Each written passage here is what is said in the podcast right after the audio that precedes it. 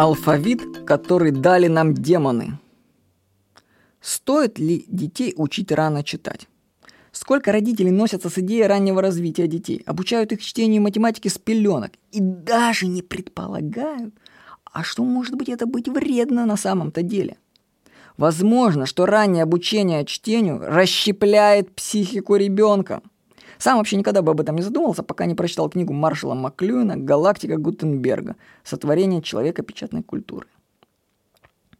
Он пишет, что только фонетический алфавит приводит к разрыву между глазом и ухом, между семантическим значением и визуальным кодом. И поэтому только фонетическое письмо создает условия для перехода человека из племенного мира в цивилизованный и дарит ему глаз вместо уха. Изобретение фонетического алфавита и технологии книгопечатания Гутенберга изменило ход цивилизации и кардинальным образом повлияло на наше с вами сознание и чувства.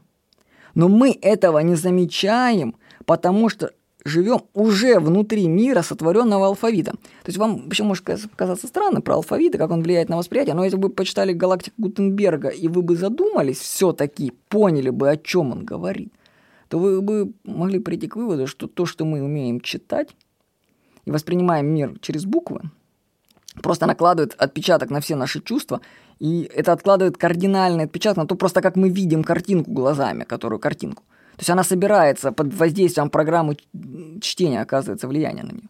То есть мы бы видели мир по-другому, не умея читать. Кстати, ну, приведу вам пример. Вот, в Африке людям, этим африканцам, это пример из галактики Гунденберга тоже, им решили показать фильм, что, ну, о пользе гигиены, что-то такое, что нужно с собой мыть, убирать. Ну, сняли фильм и решили его в замедленном этом показать. Показали, спрашивают, что вы видели? Ну, зрители, они говорят, что видели? Мы видели курицу. Он говорит, подождите, там не было курицы. Нет, говорит, мы видели только курицу. Начинают просматривать, и действительно, на одном из кадров курица очень быстро пробегает из одного кадра в другой. Мгновенно. Ну, что такое? Как они...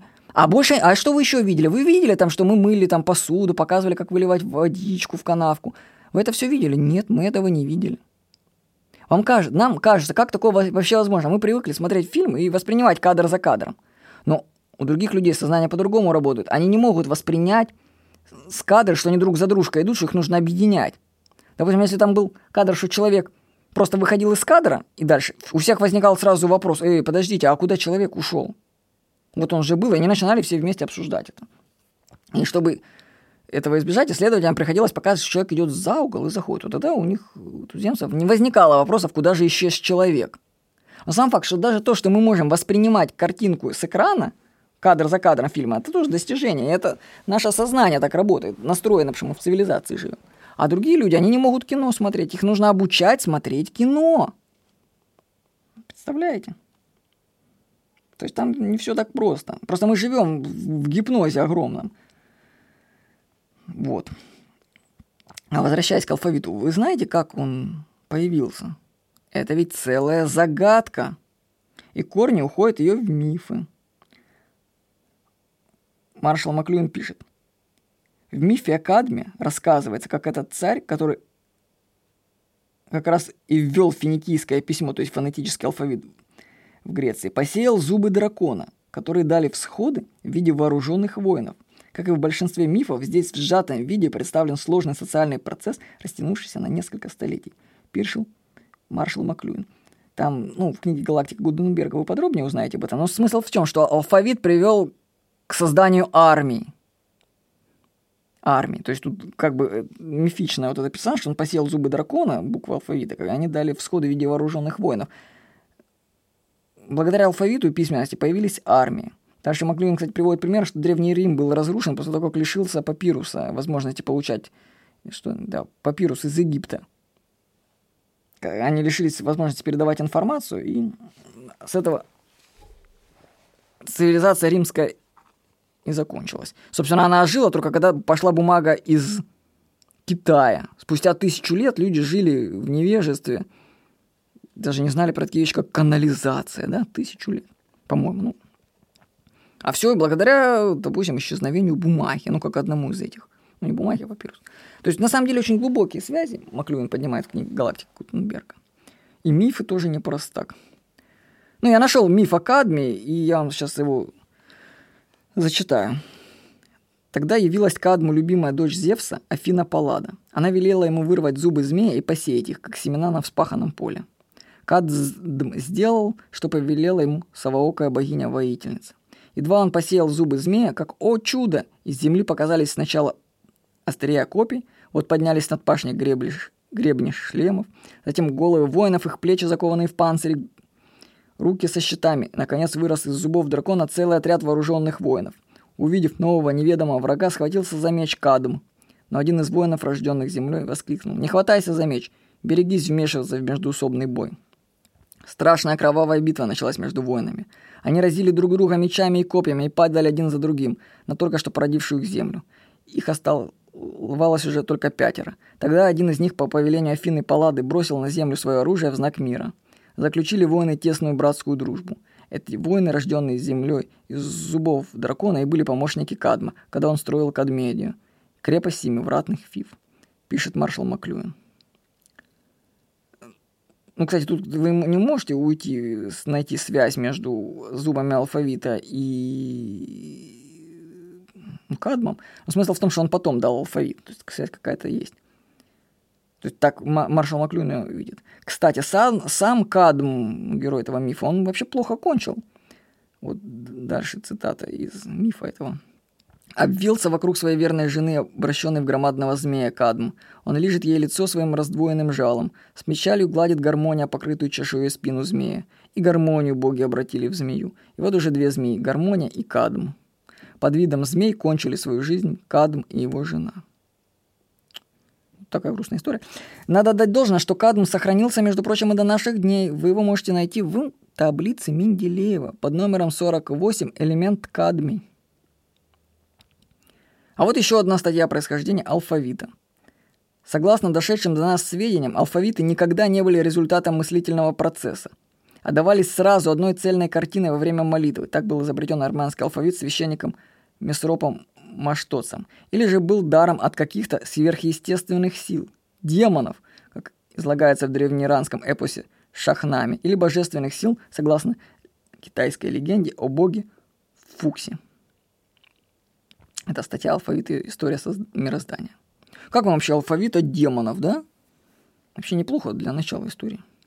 А помните, мы одна из любимых моих цитат у Карлоса Кастанеда про разум, который болтает в нашей голове? Он писал Карлос Кастанеда в книге «Активная сторона бесконечности». «Они нам дали свой разум, ты слышишь? Хищники дали нам свой разум, ставший нашим разумом. Разум хищника изощрен, противоречив, замкнут и переполнен страхом того, что в любую минуту может быть раскрыт», пишет Карлос Кастанеда. А может быть, есть связь? Речь, алфавит, письмо, чтение. Это может быть не такие уж и безобидные для психики вещи. Мы просто об этом не задумывались никогда. Хотите побольше узнать о влиянии алфавита и книгопечатания на нашу цивилизацию и психику? Прочтите книгу Маршала Маклюина «Галактика Гунденберга. Сотворение человека печатной культуры». Книга, конечно, очень сложная для восприятия, но мысли шикарные. После этой книги я бы, я вам скажу, что я бы пересмотрел свои подходы к раннему обучению детей чтению и алфавиту, я, которым, возможно, нам дали демоны. Так что я не буду спешить с обучением дочки чтению и подожду, когда научится читать самостоятельно. Вот. Кстати, я провожу мастер-группы по скорочтению. И там одна из статей у меня есть в том, что дети осваивают чтение без обучения. Вот цитата оттуда – а нет, это не оттуда цитата, но это я сам придумал. Вот проблема во взрослом возрасте, связанная со скоростью чтения, уходит корнями в те дни, когда мы учились читать. Если мы пересмотрим то, как учились читать, то сможем ускорить свое чтение. То есть, понимаете, у нас насильно детей учат читать, а потом вы скажите, вот те, кто рано научили их читать, они вообще потом много читают. Я смотрю, молодежь вообще многие вообще книг не читают. Они, их родители только идут, да, сядь, почитай книжку, сядь, почитай книжку. Во-первых, взрослые сами ничего не читают. Во-вторых, не надо просто сесть и читать всякую книжку бестолковую, да, вы посмотрите, что люди вообще читают.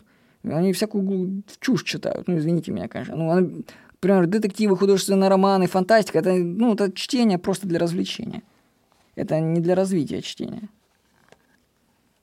То есть не надо загонять детей и отбивать у них интерес к чтению насильным обучением к чтению. Согласно исследованиям и примерам, многие дети сами начинают читать, когда у них появится интерес. И они тогда прочтут гораздо больше, чем родители их насильно заставят, обучая раннему чтению. Возможно, травмируя психику. А между прочим, все вот, кто я получил много этих негативных отзывов на эту статью от учителей, даже там был.